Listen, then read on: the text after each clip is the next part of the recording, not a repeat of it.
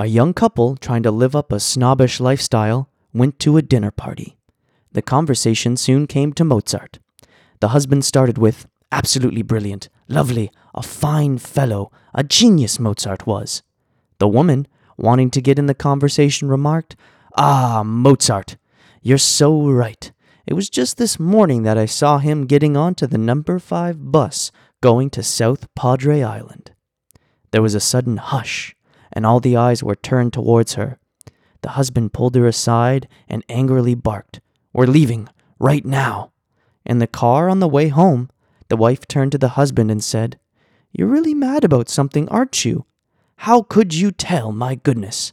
I've never been so embarrassed in my life, said the husband. You saw Mozart take the number 5 bus to South Padre Island? Huh? Well, everyone knows that the number 5 bus goes to San Cristobal.